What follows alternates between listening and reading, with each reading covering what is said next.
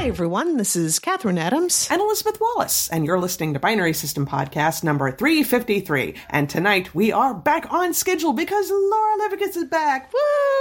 Yes, and oh my God, I am so happy. And my goodness, there's going to be spoilers, you guys. For the Fast Pass, we are going to spoil the hell out of all of that. Yes, so we're going to start with episode 233, which is available for free right now on the Webtoons app, and then we're going to go straight into 234, which is only available if you're fast passing, which we are, and that's the one where it's like, God, how long have we been waiting for this? Like 234 episodes? I'm if Rachel decides to turn this whole thing into a and it was all a dream, then we riot. Oh God, yes. But first, what we want to do is want to very briefly talk about this year's Oscars because we spent so much time getting geared up for it. We can't let it go without comment. Right. So everything everywhere all at once was the great big winner of the night. And that was so awesome. Best supporting actress, best supporting actor, best screenplay, best picture.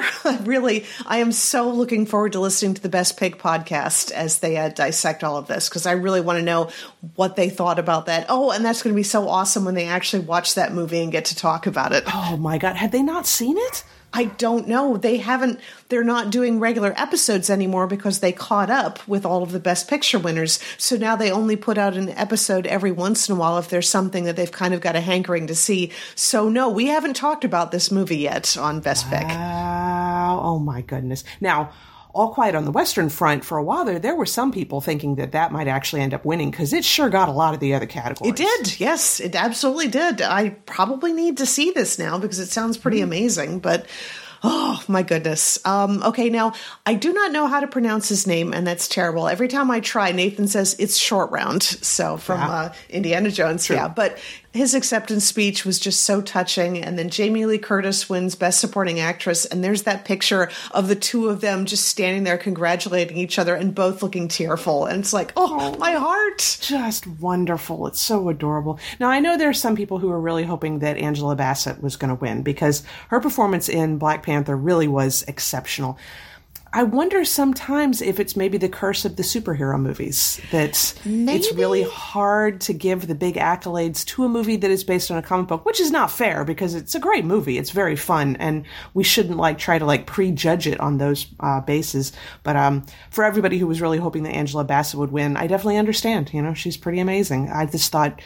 I just thought Michelle Yeoh just did a fantastic job. She was so good and did so much work in that movie. My goodness. Oh my goodness. And Jamie Lee Curtis was amazing. I mean, it's just one of those things that it's two great actresses up against each other. Somebody's got to lose. And if you really think about it, what have there been less than a hundred uh, Oscar ceremonies so far out of the entire history of film? There's an awful lot of good actors and actresses that haven't won just because there's only so many awards to be given. It's true. It's true. Uh, I thought the conversations around the winner of the best animated short were kind of interesting. Yeah, a lot of people said that um, the one that won, The Boy, the Mole, the Fox, and the Horse, which I only just recently watched, and I thought it was very sweet.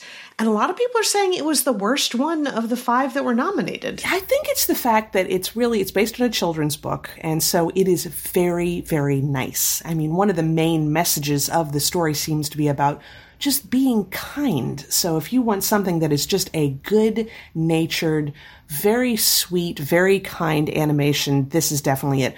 But it was based for children, and I think some people found the message a little bit cloying and insipid, maybe. And also, I think some people would find it boring because it's not like a story where something big and exciting happens, you know. But it is, it's beautiful. It's really good-hearted. I did not see my Year of Dicks, and I've heard a lot of people who thought that that one should get it. So at some point, I need to track down a way to see that one. I do too, because I think it was one of the ones that wasn't really available for streaming readily, I think. And maybe it'll be something like um, Pear Cider and Cigarettes, was it? Yeah, yeah, it, it might be something like that, that eventually it's going to be available for rent on Prime. But Sure, you know. sure. I also watched The Flying Sailor, and that was interesting because it's like a seven minute movie and it's entirely from the point of view of a sailor who was caught up in the Halifax explosion, which is where mm. two ships collided, one of them carrying a lot of dynamite, and like 2,000 people died in the blast. And the entire thing is basically from his point of view as he's flying through the air. And it's, it's very strange, it's very beautiful, it's kind of scary.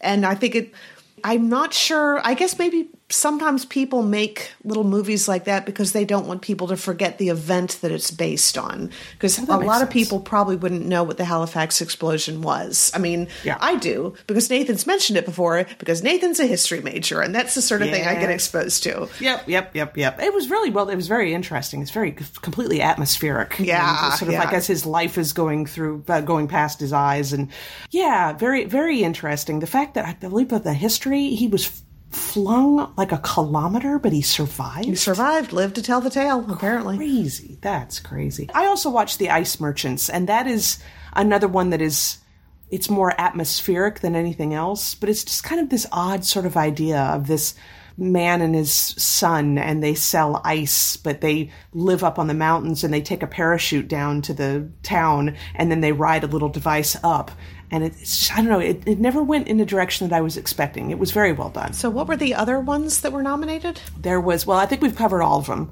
except for one about someone told me it was an ostrich and i guess i believe them which is another one that's not available for streaming i don't believe Ah, okay, yeah. This is one of the few years that we weren't just didn't get over to the Alamo Draft House to watch the um, animated shorts, and I kind of miss it. Have to be a bit better about that next year. yes agreed now i was happy though that for all the big major categories that won awards i'd seen most of them but i did not see the whale i didn't see avatar and i didn't see top gun maverick. And um, i don't know. I mean i really want to see those but at the same time i mean I feel happy that I got to see the ones that won like the best, well, I, not the best actor. I didn't see anything in the best actor category, not a single movie, but I saw at least one movie in every other category. And so I, I, that, I felt pretty comfortable with my watch list this year. I unfortunately have not seen any of the um, feature length animated movies that were nominated. Did you see? How many of those did you manage to see? I saw three out of the five. It was a tough call. I, the Sea Beast, I think, was one that I think I enjoyed the most, but we talked about that before. It really did feel a lot like, you know, How to Train Your Dragon, except with sea monsters. Um, I saw, what is it, Turning Red? Yeah. Which I thought was definitely very fun, except, I don't know, maybe it's aimed at a younger audience because they're all teenagers and the main character is very manic and sometimes annoying. And she gets less annoying as it goes on, but that's kind of, I didn't quite connect with her very much. But it's a fun movie. It's definitely very fun. And so, yeah, I saw Pinocchio, and my only problem with that is that I really feel like Guillermo del Toro's movies are always technically brilliant, but there's something at the core of this story that I just don't find very interesting. The plot just doesn't move me very much, and that's been the case with the last several of his movies that I've seen.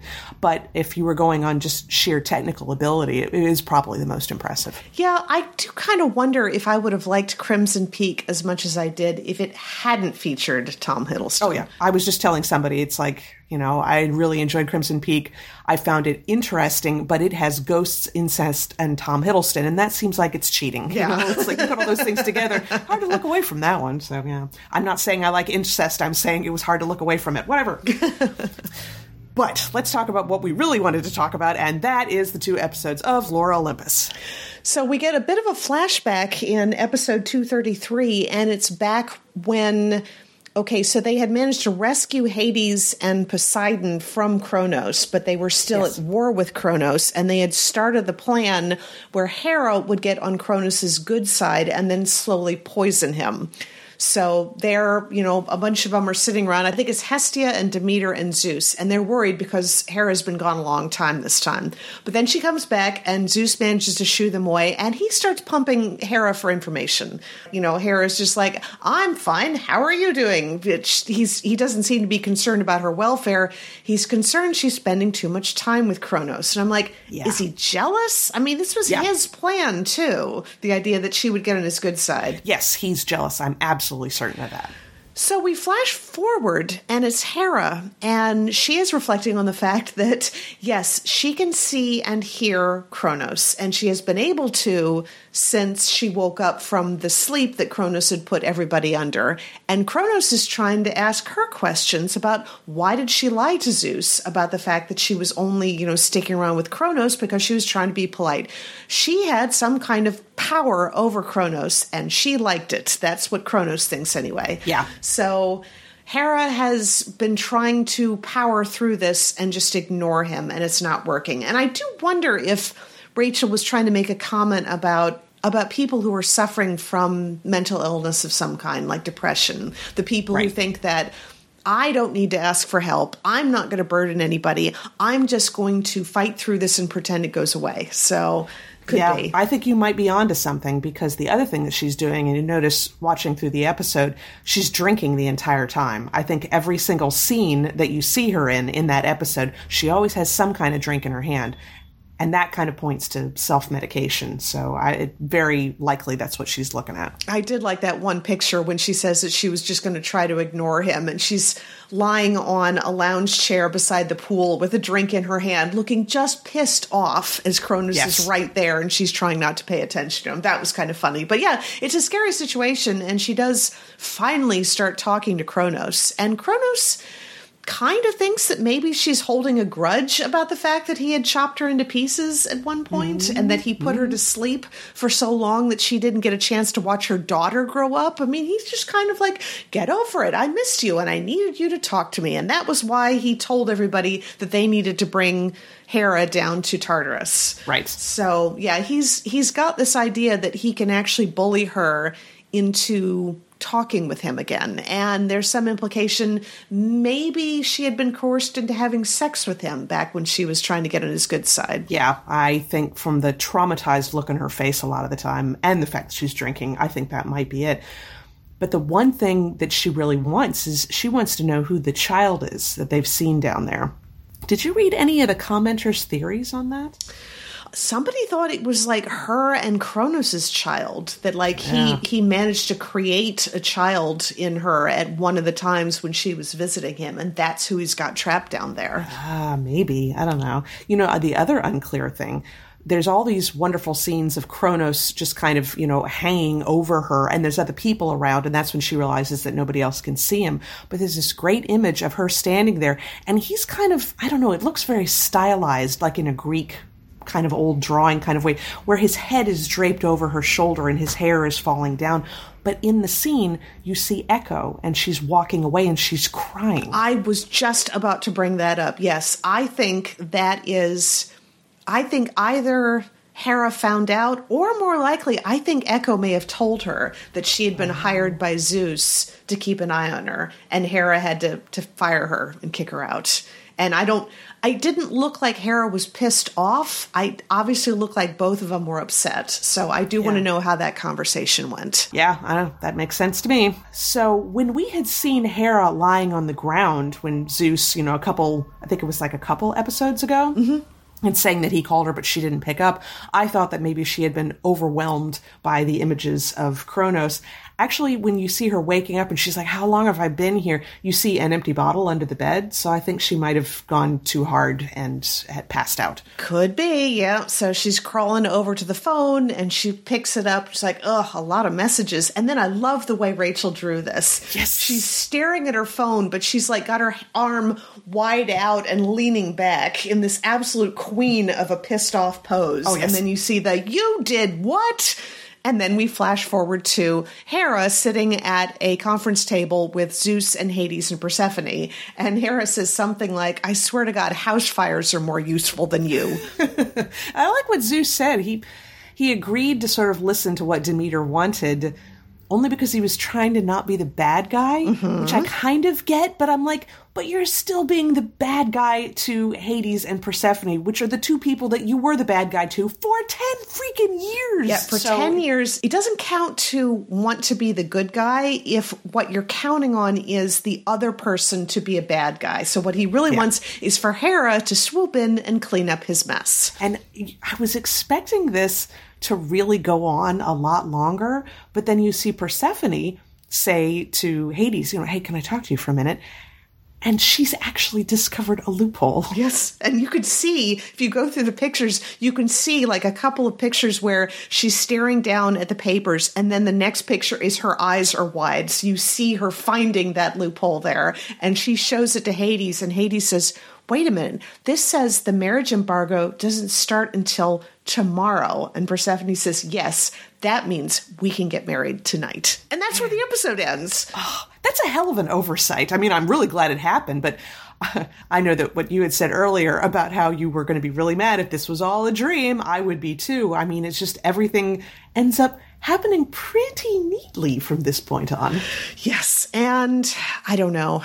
I'm wondering how that loophole could have happened. I mean, because yeah. all of the because I've been reading some of the comments um, about you know the previous episode, and there was this whole idea that all of the shops and whatever, and the bakeries and the dressmakers and whatever, were obeying the um, the embargo because they knew that Demeter could probably put pressure on them from supplies from the mortal realm, that kind of sure. thing. So they sure. may have already known they can't cross Demeter, but that like not having it take place until the next day that's really kind of weird i certainly hope yeah. this isn't i mean the way they ended the next episode makes me think that this was an accidental loophole yes, yes but and that it didn't actually and it did actually happen but we're getting ahead of ourselves. Yes, we are. Okay, so we're going to jump right into episode 234. Spoilers, spoilers, spoilers. It's just the whole episode is just a feel good, everybody that you know and love that knows and loves Persephone and Hades heading towards the underworld to go see them get married. I mean, we see all the beautiful costumes. We see Hermes as he's going around and giving the news to everybody and everyone looks absolutely delighted and it's it's so sweet. It is so sweet. I mean, Hecate in particular looks fantastic because yes. she's wearing a suit oh, yeah. and she is actually Hades' best man, which was great. Because yes. I mean, Zeus told him at one point, "There's still time for me to be your best man," and then uh, Hecate kind of squirms forward and says, "You're lucky you were invited at all."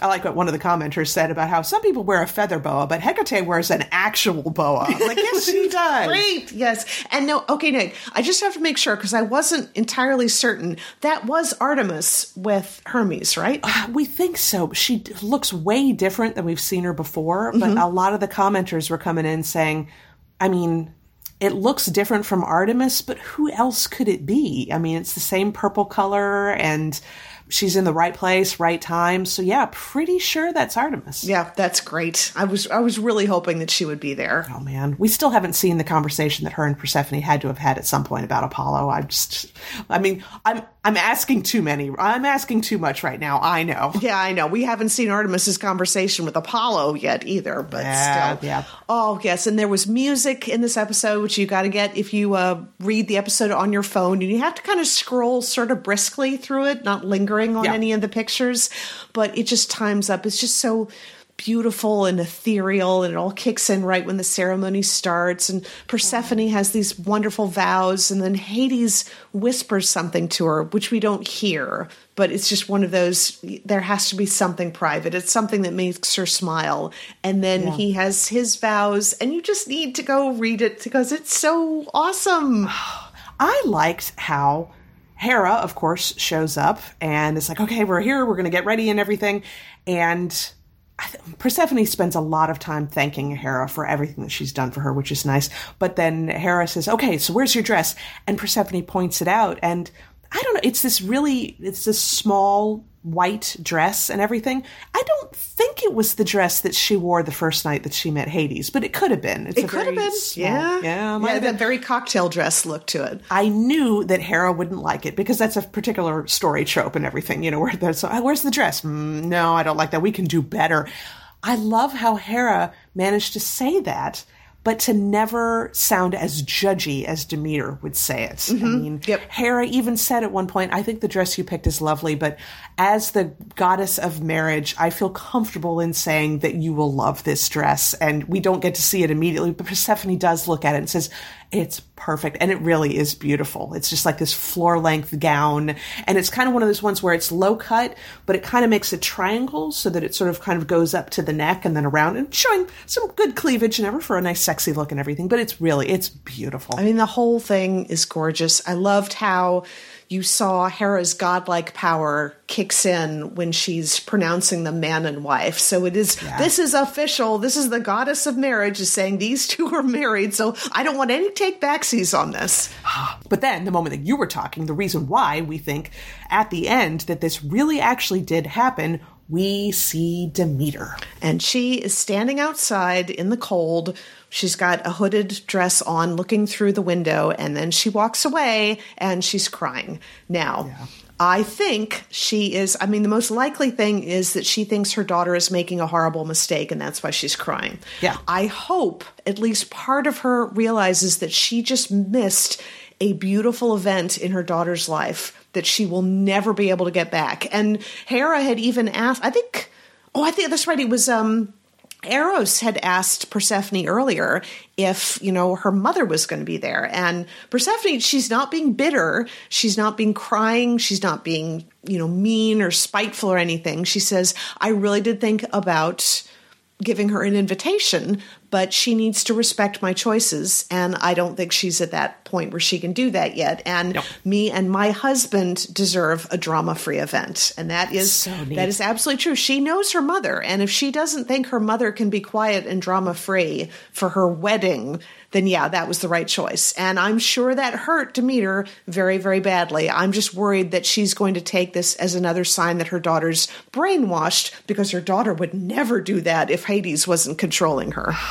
Well, she's got, I mean, Persephone's got so many things on her side at this point. I mean, she's the queen of the underworld, and now she is honestly officially married to Hades, and the goddess of marriage presided over the ceremony with Zeus there, by the way, which I'm wondering what Demeter's going to say to Zeus about that, because she went to Zeus to try and make this not happen, and not only did it happen, but Zeus was in attendance, so, and so was everybody. I mean, my goodness.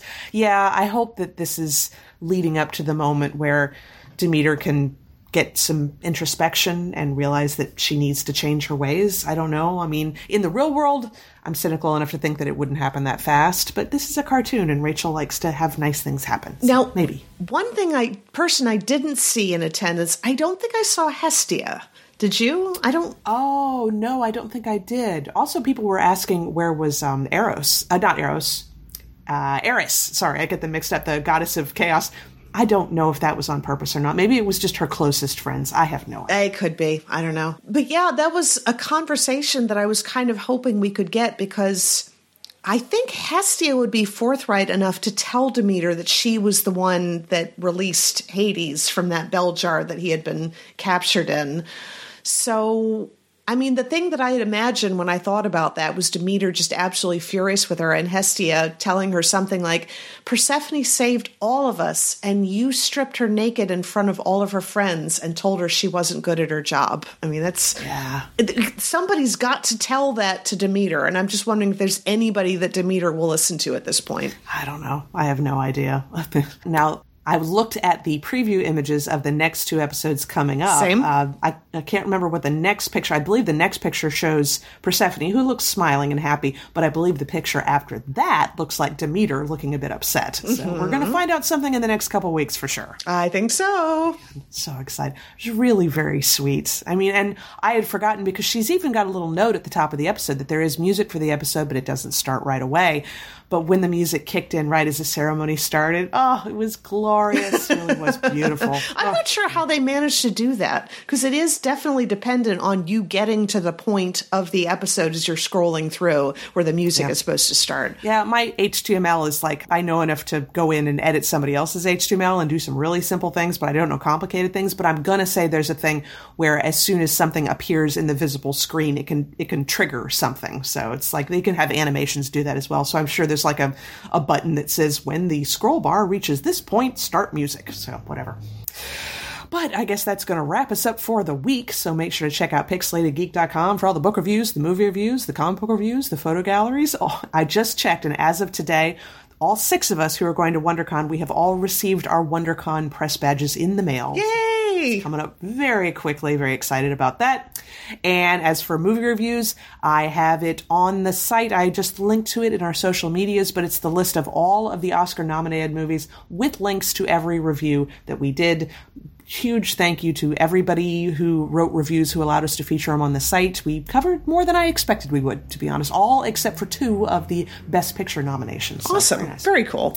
Anyway, all that and more, pixelatedgeek.com. So next week, I guess we'll have Night Vale We will. It will indeed. and whatever other shiny thing comes across our path. Um, you finally finished watching all of Ted Lasso, didn't you? I did, yes. And I really, yeah, we could probably go into detail if we can record with Hannah at some point. But I am kind of amazed that I was so pissed off at Nate for betraying Ted and for being a bully and a jerk. And the fact that he may have actually had reasons to be upset Yeah. that weren't just him being ungrateful, that were like him actually feeling disrespected, went over my head completely. And I don't think that was a flaw in the writing. I think that was the writers showing us how this sort of thing happens to people all the time. yeah, we will definitely have to have a full conversation about that. But one way or the other, we will talk to everybody in one week. Talk to y'all later.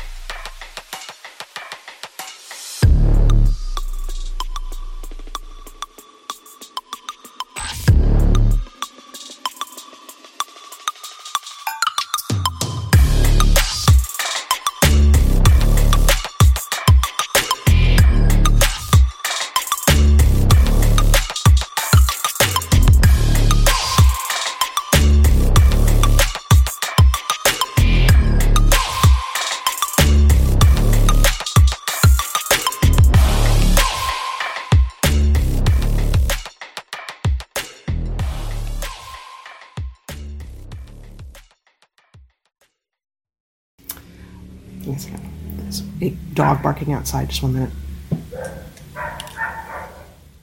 Give it a minute. I think they must be like walking their dog and it must be excited to see another dog because it's right outside. It's interesting. I cannot hear a word, a thing. Give it a sec. Because it's gonna pick up. It is that loud. Oh my god, you guys, would you please curb your fucking dog? And why does it feel like California should be one of those places where anyone it would be perfectly normal to shout out their window, "Would you shut up that dog? I'm recording a podcast." I know, right? Seriously, I would not do that, but yeah, no, it feels like it. Okay. But first, what we want to do. Oh my god, they barked right as I was talking. Um, hang a second. There's a siren. Wow, hang on.